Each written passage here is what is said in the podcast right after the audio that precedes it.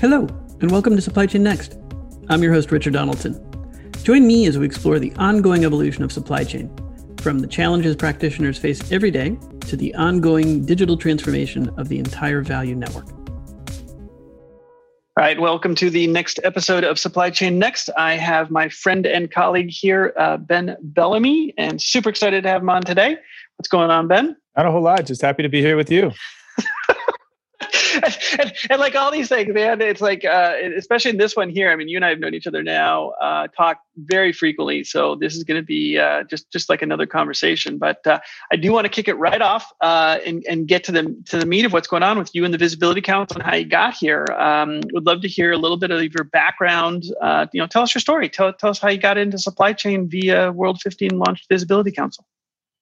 I think, like most people, I, have uh, had a bit of a circuitous journey through my career. Uh, I have been in some flavor of professional services, primarily in consulting my entire career.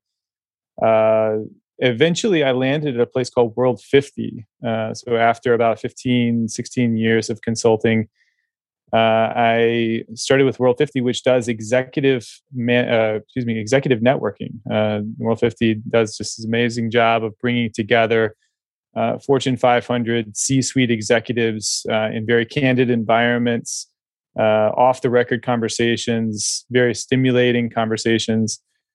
And uh, I kind of fell in love with this idea of um, you know the power of the community and what what we could do. And so uh, the Visibility Council is a bit of an expression of of that mixed with the transformation that you try to to, uh, to stimulate as a as a consultant. Mm-hmm, mm-hmm. So, so, and and uh, good, good snapshot. Let me let me actually ask you to expand a little bit because you know, interesting profile. You, you know, you dabbled with a little bit of, and I know some of these things, but you dabbled a little bit in the pro soccer world, and then that gave way to when you say 15 years of consulting. That's not a trivial amount of time in consulting, right? And was that sort of a you know McKinsey, Accenture type experience, and then how did that parlay into World 50? Because that's a that's a pretty big jump you know, and then at World 50, you weren't doing just supply chain. You actually had your hands in a couple different things, which then led you to launch the Visibility Council and something supply chain focused. Yeah, kind of starting where you finished. Uh, at World 50, I wasn't involved at all with supply chain. Uh, I worked a little bit with uh, Bill Marin, my colleague, who worked specifically with supply chain officers. But I actually worked with chief strategy officers, and uh, I was was uh, really focused on you know things like strategy planning in these really super uncertain environments. You know how do you do a five year plan when you don't know necessarily what's going to happen next year? And so uh, uh, I'll, I'll, get a bit to that journey but but going back um, man, you went way back with the soccer thing. Hey, of course, man. Like that's, that's, an interesting tidbit. I mean, how many people know, you know, hey, pro soccer player turned, you know, visibility council founder.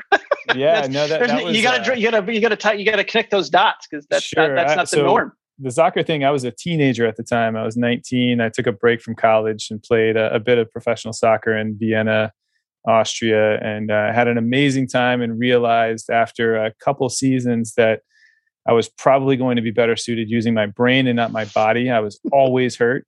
Uh, it was kind of the story of my my childhood, uh, and so uh, you know, starting when I was uh, you know 22, I basically wrote off all athletic endeavors, and and and uh, at the same time had you know this entrepreneurial spirit that I wanted to go out and do things on my own. And so I, I actually started. Uh, I didn't even realize that it was consulting at the time, but I started doing uh, land developments, really more from an entitlement perspective for really big real estate investment trusts. And I was helping them to reposition some of their you know, older office properties, for example. And you know, how do you take this kind of stodgy office complex that was built in the 60s and turn it into something that's mixed use, where you take the surface parking, combine it all into a uh, you know one deck, and then have uh, more of a grid system and and live work play type stuff. Uh, I, I, did that up until the recession uh, of, of 2008, which you know mm-hmm. shook a lot of people out of the real estate market.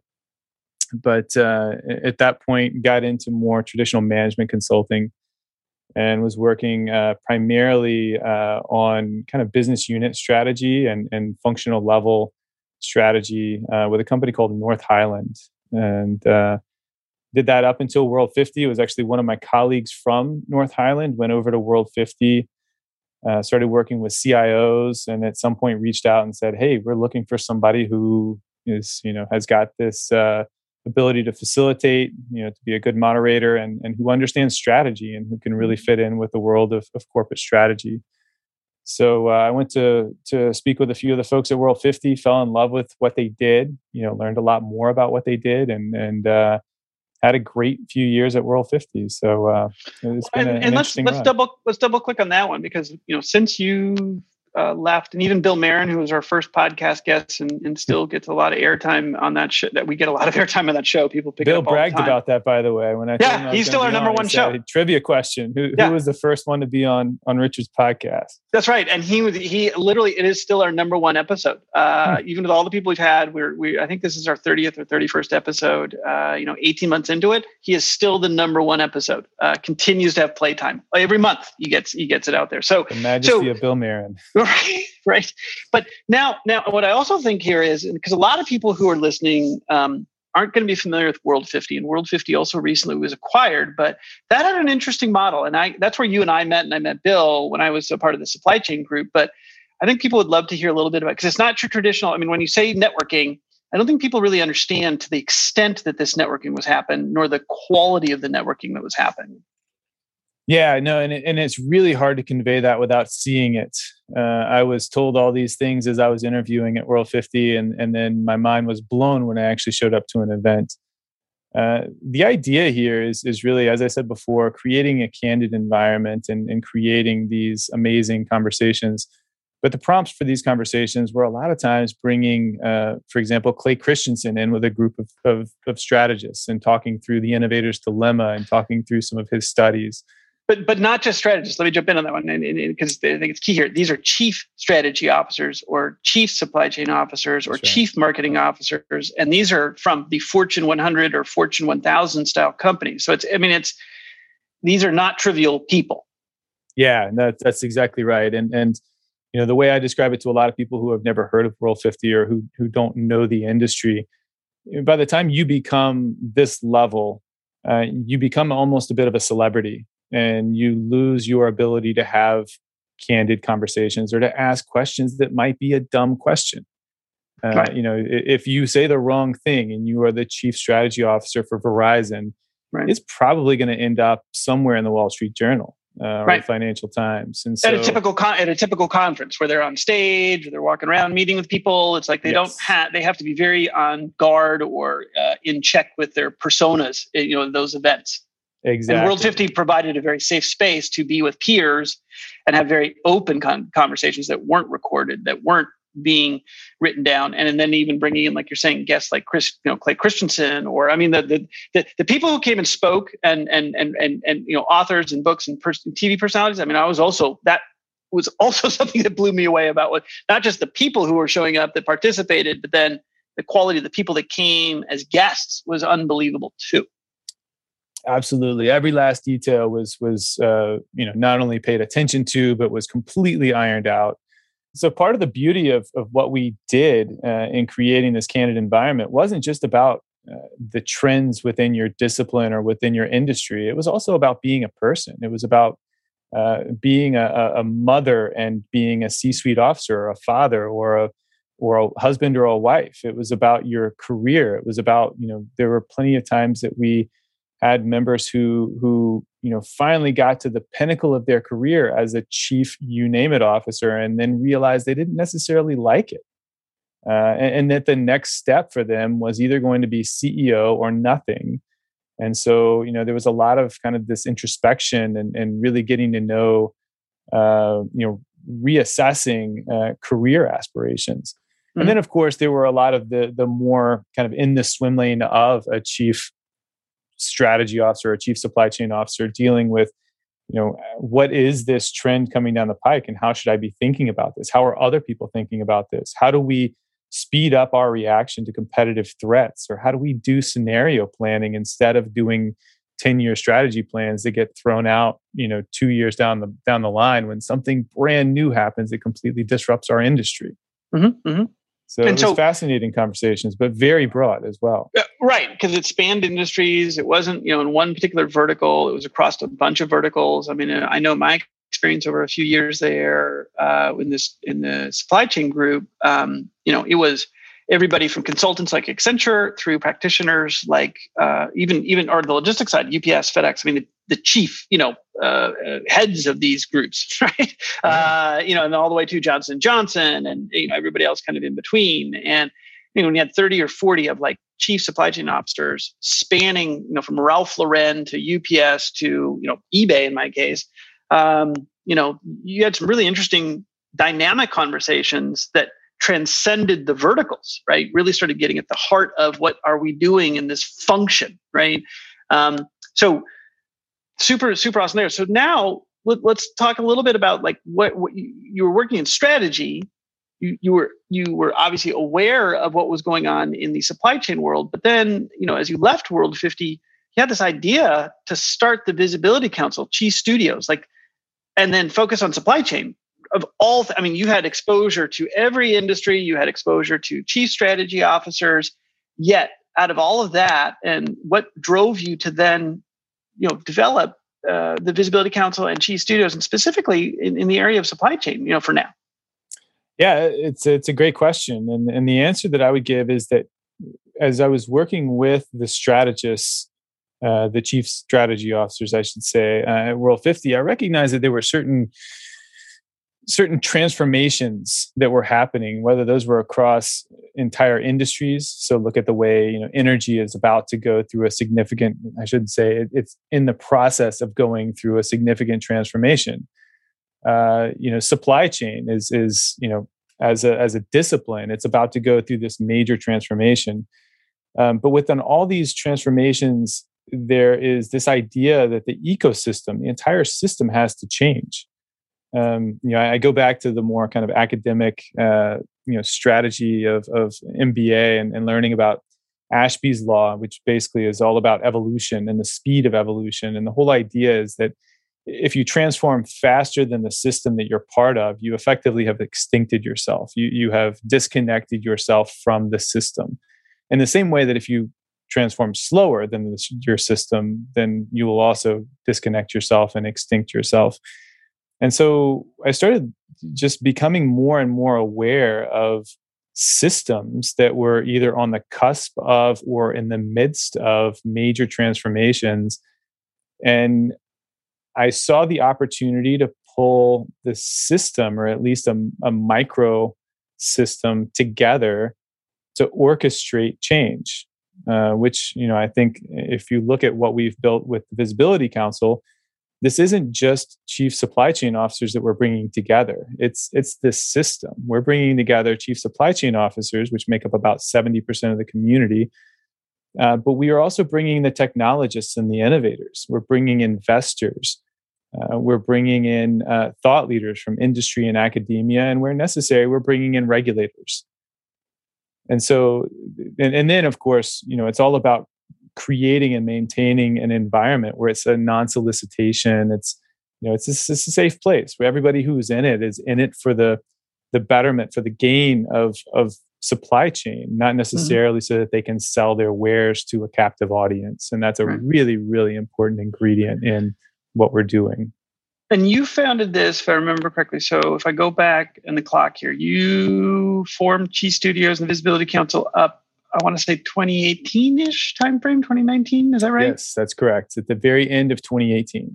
Okay. Okay. So, you know, you had this theory or, or supposition, right, that supply chain was kind of the system that was sort of the new, new thing coming up, right? And that lines up with this whole decade of supply chain and all the things that we're seeing. So now let me ask a question retrospectively, looking back three years and what you've built. And I want to get to what you've built. But looking back on those three years, what was what what have you learned about supply chain that may you know may have been different than your assumption or validated your assumption? I mean i, I kind of have a sneaking suspicion what the answers may be here but uh, you know what what what what what is different now three years later after you've got this thing up and going?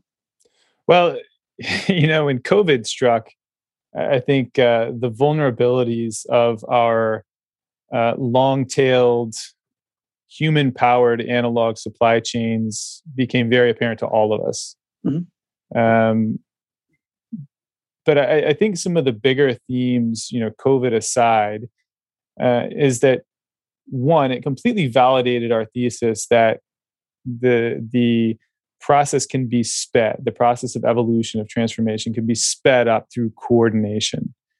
Um, if you look at even the biggest and most powerful supply chain organizations in the world, what they can directly control is a really small, small fraction of the actual supply chain itself. And yet they are vulnerable to what happens in the rest of it. You know, if, if you're only controlling, if you're only touching the product for 5% of the, the you know, the, the overall time of product and, and component, um, then then there's 95% of the time that, that this thing is out of your hands and and you're vulnerable to any shortages in the supply chain upstream of you. You're vulnerable to uh, any environmental or, or social uh, bad practices that are, are, upstream of you in the supply chain. Uh, that that's a, a, rough position to be in. Uh, and and I think that was you know both uh, validated and and maybe even you know the the multiplier on that. It, it became such a, a, front and center thing for us. Uh, and then the second thing is just this idea of, you know, however you want to say it, changing the tires on a moving car or building the airplane while you're flying it.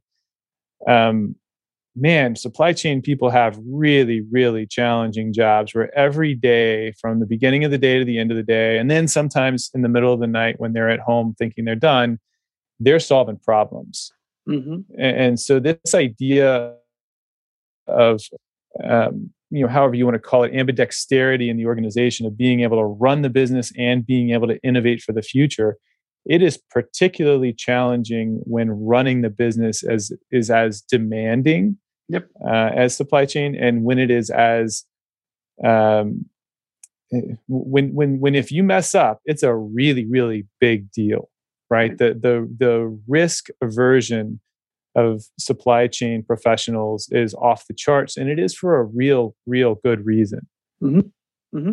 so so you've got you've highlighted a couple things as far as the you know supply chain complexity um, just the general problems that people are having how about the participation too? I mean, that's another thing that that I, I wouldn't gloss over. When I look at what you've been able to attract in, I don't know how what the full membership is now, but I, got, I guess it's in the 60, 70, 80 range or something like that. And across these different disciplines, like I said, chief supply chain officers, investors, even even press media innov- innovators, even some media types potentially at some point. Um, I look at the roster, and these are not trivial people.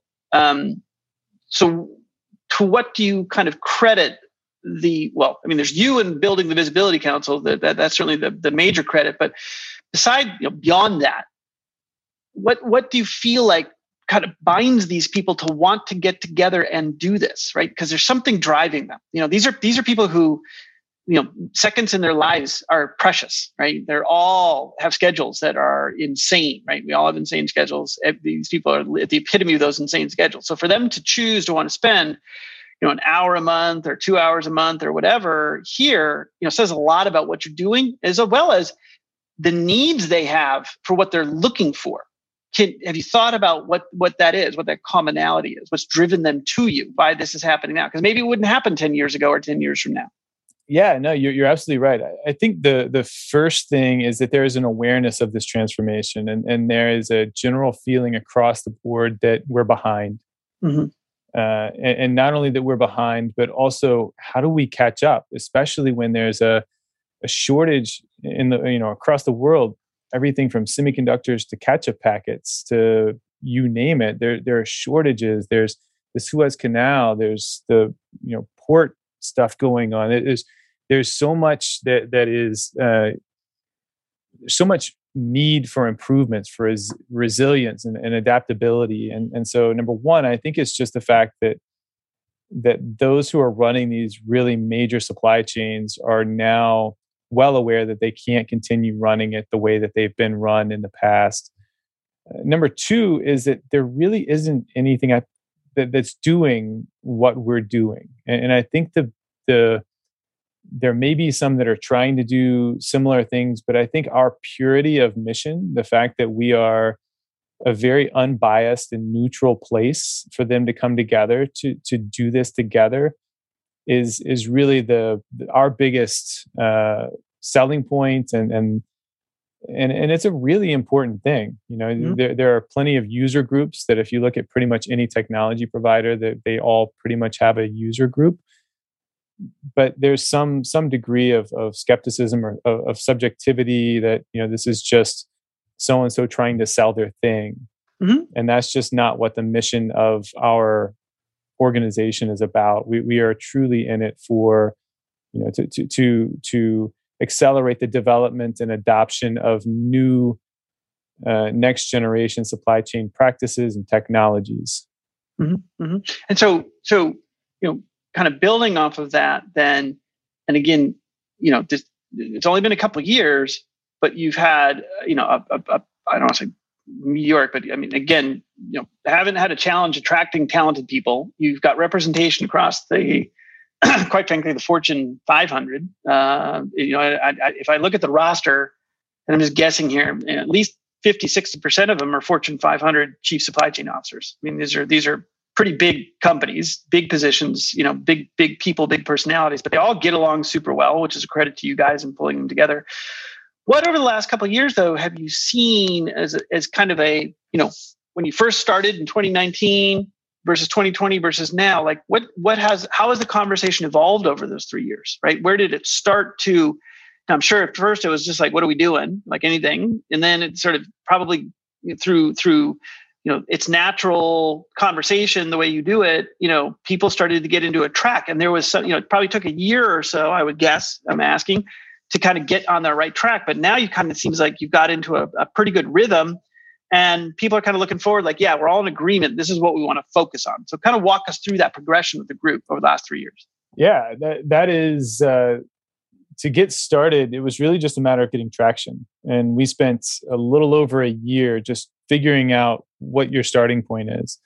When I described what we were trying to do back in 2018 and 2019, people said, I, I don't get it. Are you an innovation office or are you like an alternative way of doing consulting? Are you are you running like a learning and development program for people? Are you running an executive network? And and and it seemed that you know my answer is yes we're, we're doing all of this right these are all in alignment and if you do all of these in alignment and do them all well then then you're just going to have this amazing uh, you know for, for, for jim collins fans out there amazing flywheel right? Where you just it just continues and, and all of these things build upon one another.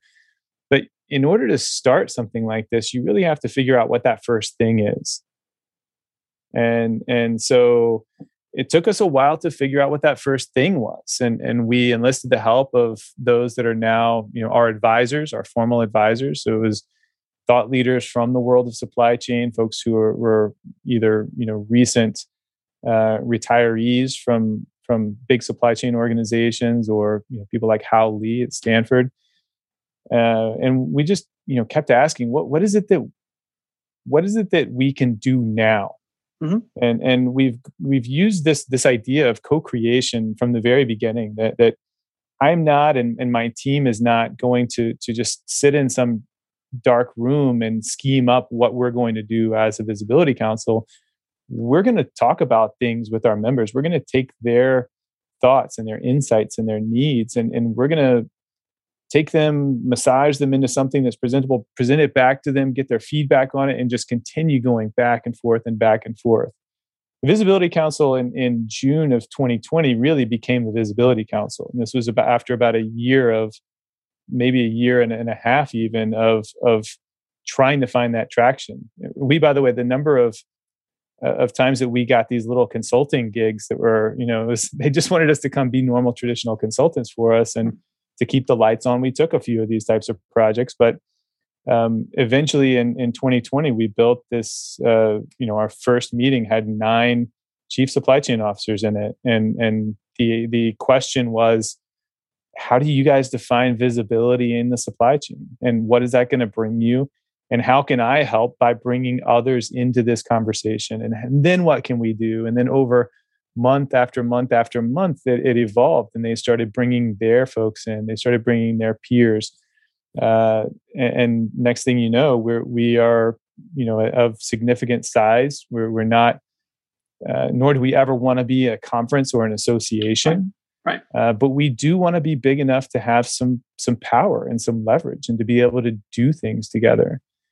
Uh, and that has been um, really this this kind of first phase has been getting the right people on board, building those relationships, the trust and the candor, and, and the ability to come in and and talk about your vulnerabilities, talk about mm-hmm.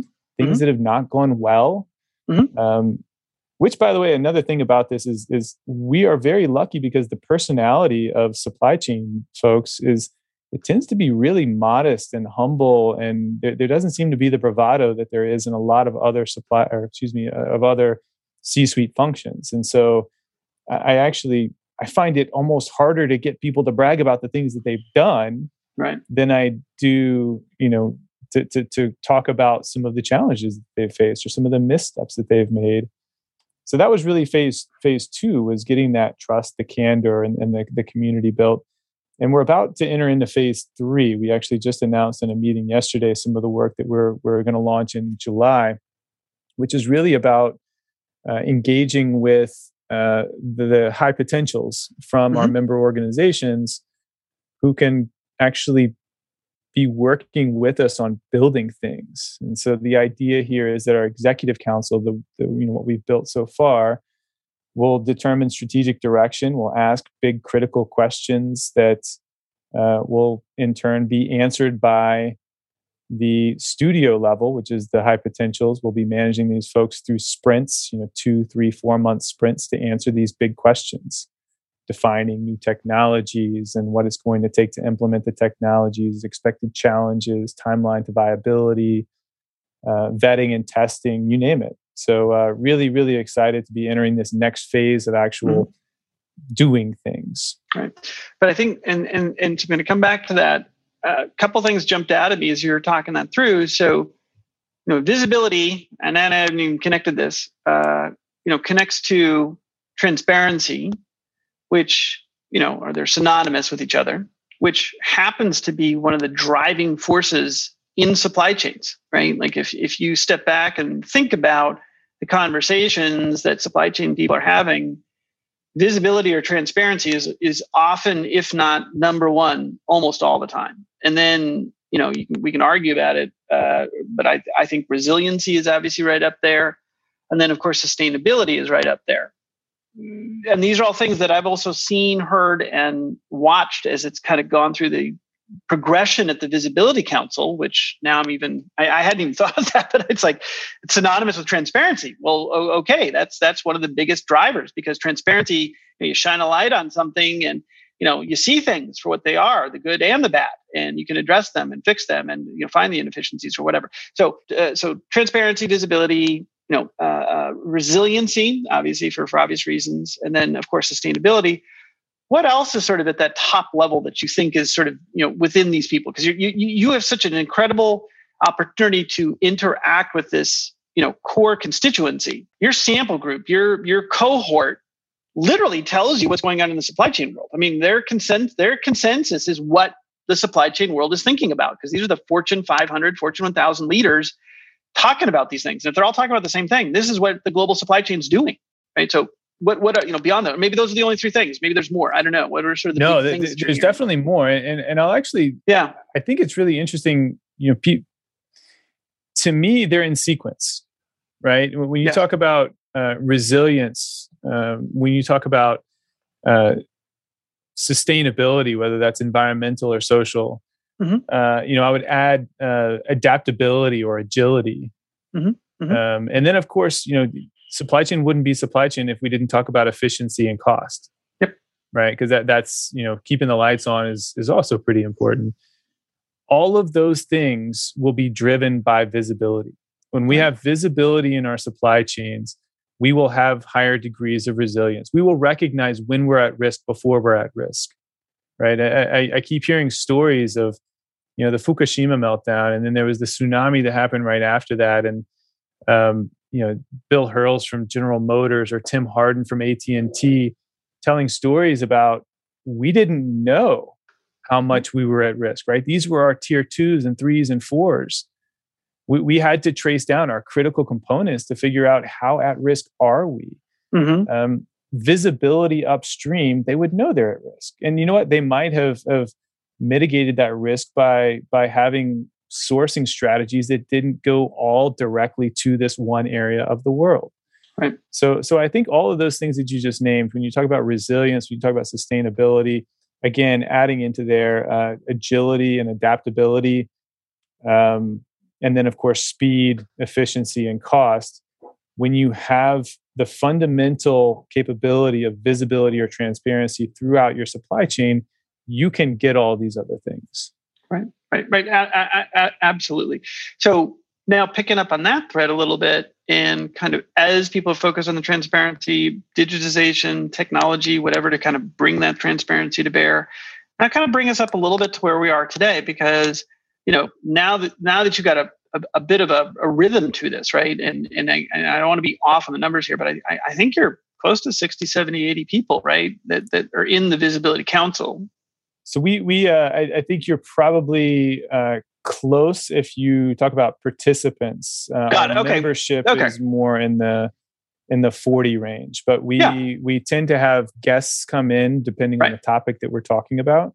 Right. And so we do have a bit of a you know a, a bigger uh, roster if you count those folks. Right. And and I'm going to tie back to also what you're talking about before we got into the sort of goals of supply chain people. Um, you know, because you were talking about the high potentials, and and I want to again double click on that because the, as you were talking about it, I knew there needed to be a little bit of explanation. You're, you, what you're really talking about is my words here is these chief supply chain officers they have their high potential uh, you know seconds lieutenants or whatever right? You know kind of their the people that they're training to become the next chief supply chain officer right? So that's the high potentials you're referring to. And your vision here which is coming to life is the chief supply chain officers is the executive committee and say okay here's the problem we want to solve right? How do we get transparency through digitization how do we achieve efficiency or forecasting through you know model x y and z? How do we provide resiliency? I mean whatever question they want to pose then they hand it off to a studio which is comprised of these you know vps or senior directors you know but but you know who are the number twos or number threes kind of in the organization because they're going to do the work anyways. I mean you're, you're modeling kind of how it would happen in the organization anyways you know the senior person kind of come up with the idea whatever needs to happen the next person down or next person down you know is actually executing on that and dealing with it. Um, you know and and you know you're just at the formative stages of this but again that just the questions that they focus on is going to be indicative of what the real supply chain world needs to solve for. So do you have any thoughts as now on where that is today? Because even even following that narrative is going to be so instructive for the supply chain world like this is what the global supply chain is thinking about right? So what what are sort of the early ruminations around what they want to focus on initially?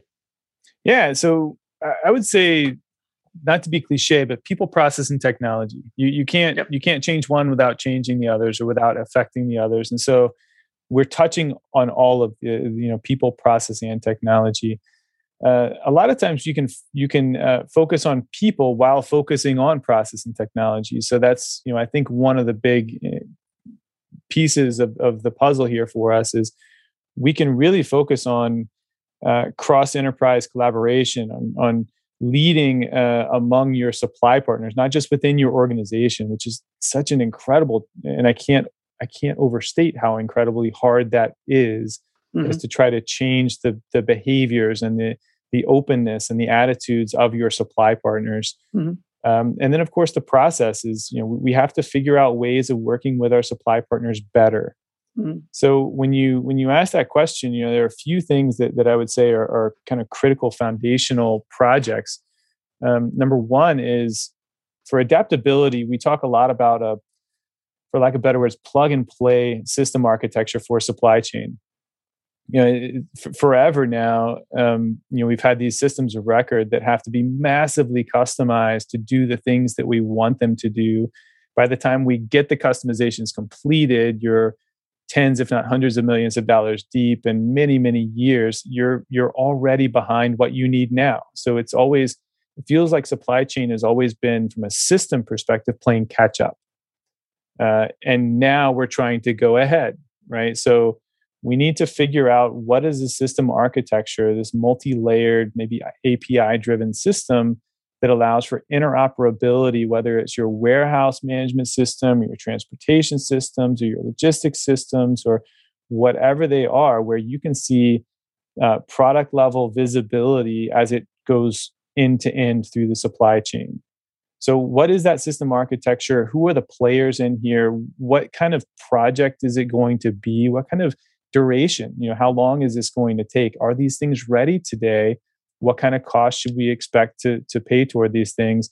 And what do we need to be doing today to make mm-hmm. sure that we don't fall further behind in this next step and the step after that?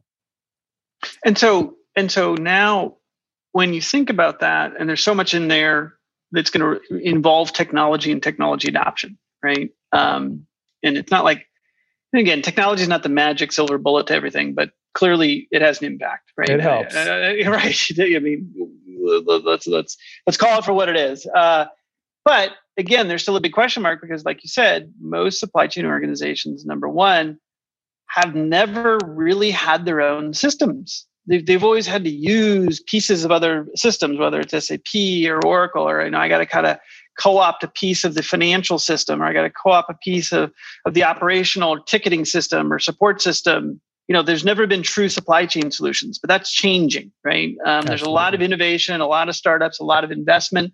Again, you talk about investors in the Visibility Council. I mean, you see it firsthand. We see it firsthand. VCs, private equity. So there's an enormous amount of innovation coming or in the midst of uh, being developed. But enterprises are also still, and supply chains in particular, aren't often really good at taking advantage of technology and innovation, right? So, how are they beginning to? I mean, that's another thing I know it's kind of in the middle of this, but uh, how do you see that in the Visibility Council conversations kind of coming out, right? Because it's almost like a new muscle they have to develop, a new skill that has to be developed. You know, A, you got to be open minded to it, but then B, you have to have an organization that's willing to go on that journey and it's going to be painful let's be honest it's it's you're going to you're going to have to do some root canals and some things and it's not going to be fun you're absolutely right and the way i see this it's almost like uh, we have uh, we've been operating in these legacy structures and retrofitting a legacy structure is always going to be more complicated more costly and more time consuming than building a new one it's that way in construction it's that way yep. in business and it always yep. will be that way yep. you have amazon that comes along in the mid 90s late 90s who basically just kind of rethought the world of of of business and of supply chain they they built their supply chain and then built a business around it mm-hmm mm-hmm. instead of building a business and having a, a, supply chain that was an enabling function within the business. It's a great point. Right. So their value chain, their supply chain was their value chain, and vice yep. versa. A value chain yep. is a supply chain. One of the things we talk about all the time in the Visibility Council is how do we stop being just a supply chain? How do we stop being just in service of a sales organization that tells us how many widgets to get to where they need to go? How do we actually become a function that links between the customer and product development and engineering right how do we become more precise with ma- with meeting our customer demands um, and so th- this is something that that you know the the these folks are going to have to do it because it's becoming existential the threat is becoming existential Mm-hmm. Uh, Amazon is eating everybody's lunch right now. It doesn't matter whether you're a retailer or you're a supplier or Amazon is doing it and they're doing it better than it's ever been done. They they mm-hmm. are setting customer expectations for everyone else. You know, if if you can order something and have it at your doorstep before the sun goes down today, that's that's really hard for an individual retailer to compete with or for an individual consumer packaged goods company to compete with. And so yep. this is becoming the expectation of the consumer. Mm-hmm. This isn't a marketing problem. This isn't a sales problem. This is a value chain, supply chain problem that we have to solve. And, and so the platform is burning. it's not, it's not, we're looking for a burning platform. It's burning. And now it's how fast can we change and reusing the, the analogy that we continue using we're we're rebuilding the airplane as we're flying it. Mm-hmm, mm-hmm. Now, you threw a term in there that I want to kind of pick up on because it's one that's near and dear our hearts as well too, which is value chain versus supply chain.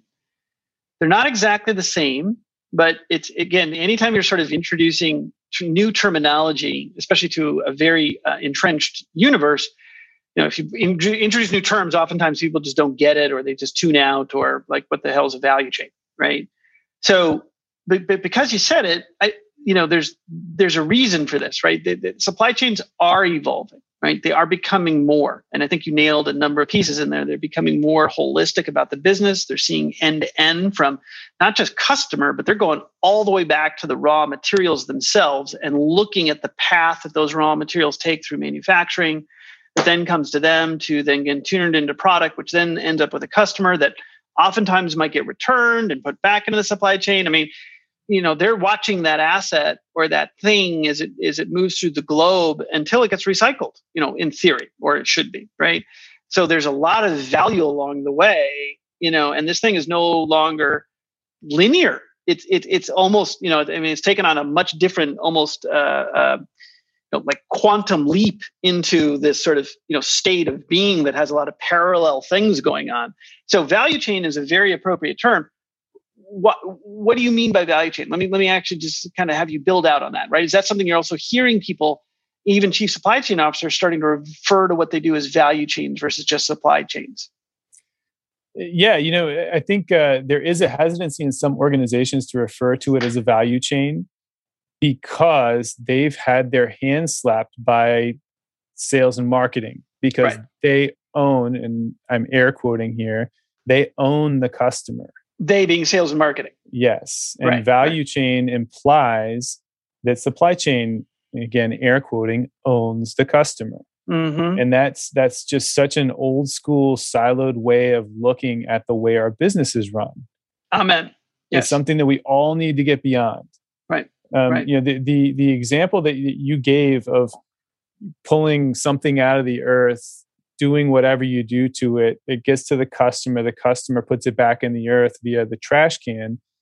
Um, that that is, uh, yes, it is a value chain. But what we know about that value chain right now is more through bulk numbers at each step of the way. We don't see it as this this ounce of of copper mm-hmm. takes this trip all the way back you know from the earth back into the earth we just don't right. that's not the way we look at it and this is i right. think really poking at some of the the uh, passions that you have personally around around circularity mm-hmm. Um, mm-hmm. we see instead you know x trillion tons gets pulled out of the earth and there are however many hundred thousand of these products and there. Are so we're seeing data points. And that's by the way that's the way our systems of record operate too. Mm-hmm, mm-hmm. we don't see things going from end to end. We mm-hmm. see a bulk number at each step of the way. Right. And and when you talk about value chain you're breaking down a lot of those silos and you're seeing things actually flowing through. You're seeing right. the value creation from uh, a, a, mineral in the earth to something that is improving the lives of a customer or a consumer. Mm-hmm. And, and when you can really see that, when you can string that together, there are things that we can do in supply chain that can make the customer's life better. Mm-hmm. That can make the the product that we rely on that, that pull that gets pulled out of the earth, the minerals that get pulled out of the earth, that we, where we can minimize that, where where mm-hmm. the minerals and, and product that we put back into the earth via a, a garbage dump, well, we mm-hmm. can minimize that through circular supply chain principles. Mm-hmm. Um, but until we have an end to end, it's not just a view, it's a mindset. Yep. Until yep. we have that end to end mindset, we're just going to be dealing in very uh, siloed pockets of of aggregate data that really and true true like they, they mean nothing they're right. not usable. They're not actionable. Right, right. To- to- totally with you. And, and and I was just going to take exactly what you're saying. You know, radical agreement, and now even go one step further, which is you go supply chain to value chain to. You know, let me throw this out here too. If you guys have sort of begun to explore this, it, it, it, the value chain actually gives way to a value network because yes. all these things need to be plugged in together They need to be inter just, just just like the internet works, right? I mean, the, the the brilliance of Amazon to go back to their example is everything is connected to one network. So everything on that system, everything in that traditional supply chain or giving way to a value chain has now become really a value network, right? Absolutely. Um, and everything is connected, right? Um, that gives the ultimate goes back to the number one goal of transparency. By connecting everything, I can see into everything, and I can see down to the minutia that's right. And and that also when I when I like in my mind, when you say resilience or agility, I, I immediately I think of a network diagram and, and I think of a path yep. uh, that that you know yep. okay, this node just got cut off. Boom, we're suddenly yep. switching. And and these are things that that automation and technology can facilitate. So when we talk about technology, that's a big, big piece of it is that if we have a value network or a supply network, however you want to call it. We, have we've, we've tinkered around with saying supply network, but nobody nobody gets it. We still have to say right. like the networked supply chain, which is like saying two totally right. different things. Um, but right. it, the the next generation of supply chain, um, reusing the word that's not the best word, um, is going to be a network that is automated uh, that has human uh, intervention when it's necessary to ultimately optimize the way that the network flows to set up and, and, and optimize the systems. Mm-hmm. Uh, it is going mm-hmm. to be uh, transparent, resilient, uh, efficient, and, and sustainable. Um, but there's a long right, way we right. have to go to get there. So, so, so, so you you got me thinking a little bit too here, and I've you know I've obviously sat in on a couple of visibility council calls. I've known you for a while, I start to think a little bit as you're talking about that. It feels to me what we're actually talking about is again another objective of the supply chain community is to prepare the supply chain professionals of the future through an education path that deconstructs this world of supply chain and builds these people up in a world of value networks, right? So if I went out and looked at the top supply chain organizations at the University of you know Arkansas or North Carolina or Dan Stanton, obviously as we all know, you know who's huge advocate in the teaching world, um, maybe those are the people that you need to sort of enlist to say, okay, what's your curriculum look like? Because if I look out 10 to 20 years to the next, you know, the next chief supply chain officer is coming out of your graduate program in, you know, 20 years from now, but they're graduating now or they're going through school now now is the time to start to get them to think about the differences of here's supply chain 1.0 here's supply chain 1.5 which is the value network giving way to or the value chain to giving way to the value network of you know whatever you want to call that 2.0 or 3.0 or whatever you know what i mean? Like maybe there's another piece the visibility council can you know kind of go in that direction. Absolutely and and you know I, I love you were part of the conversation yesterday i mean yesterday we had some of the leading experts on supply chain talent in the world coming and talking to us. And, and then of course we as always are, are in you know all the members are involved in the conversation and then we break out into conversations to continue. But it, it was really fascinating to hear you know the, the evolution of talent that's required to manage a supply network of the future a digitally enabled data driven supply network versus what we're doing today and what we did yesterday. There's always going to have to be like table stakes for a supply chain executive. You have to be a tactical genius. You have to be a problem solver. And you have to be a leader.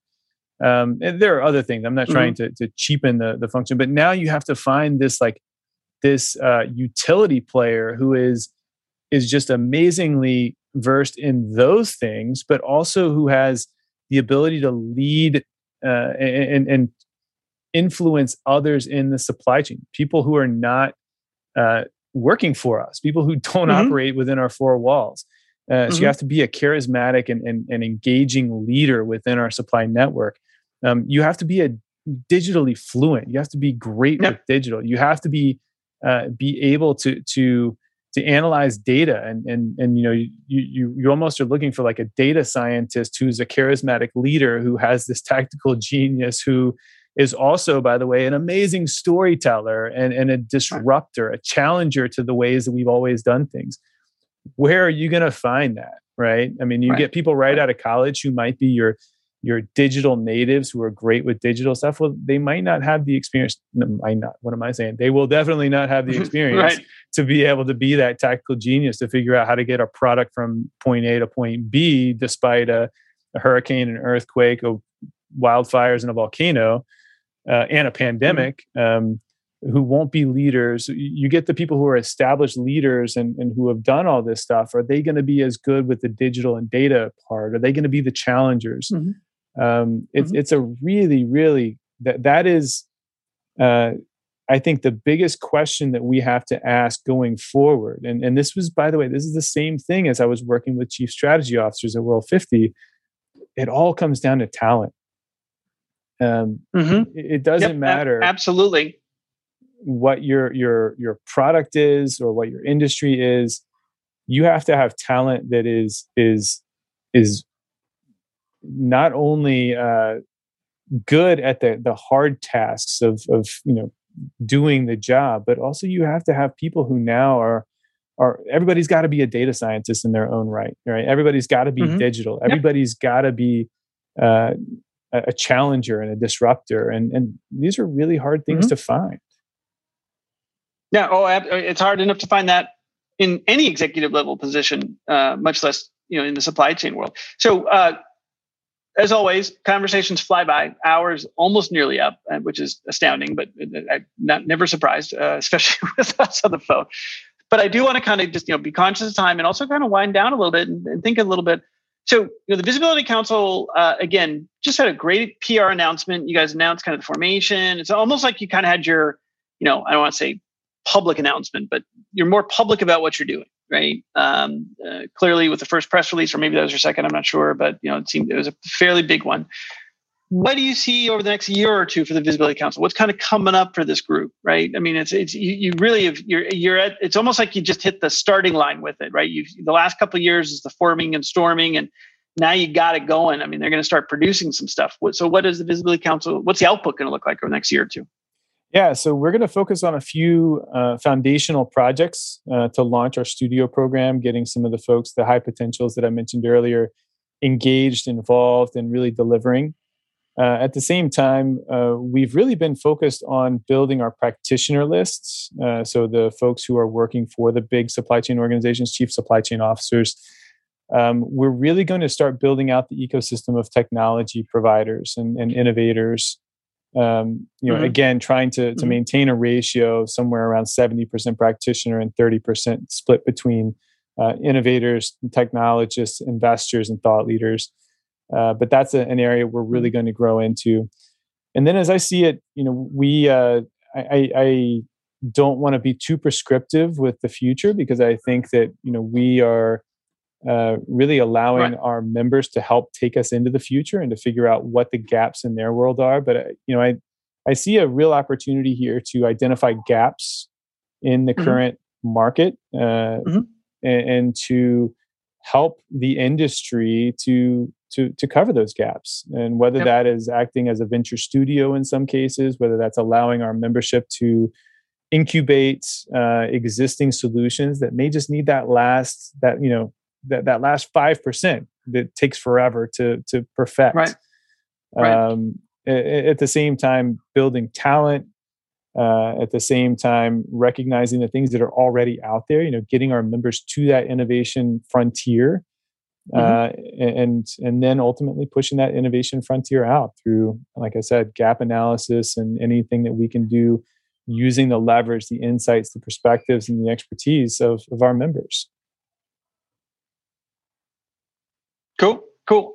Well, I, you know, as always, incredible conversation. I know uh, uh, I was looking forward to this, and I think I think what you are doing, you as a person, Ben, and then also what the Visibility Council is doing, what you produce there is, you know, not just timely, but it is, you know, it's it, it it already has had an effect, I think, by bringing people together to talk about these things, but it's going to have an impact, right? And I think you're going to see more of what you guys are doing. You're going to get more visibility going out there uh, no pun intended, or maybe there is, um, about the Visibility Council and what you guys, you know, but the, the, you know, the world is talking about supply chains right now. We've been affected, we've been materially affected. Our supply chains have been disrupted, right? Um, you know, no matter how you look at it, across the board, and will continue to be. And the, the it is the time now, right? Um, and, and, and I go back to your, you know, you are a charismatic person to begin with, but you know, these people wouldn't have chosen to be a part of something like this if they didn't think there was a,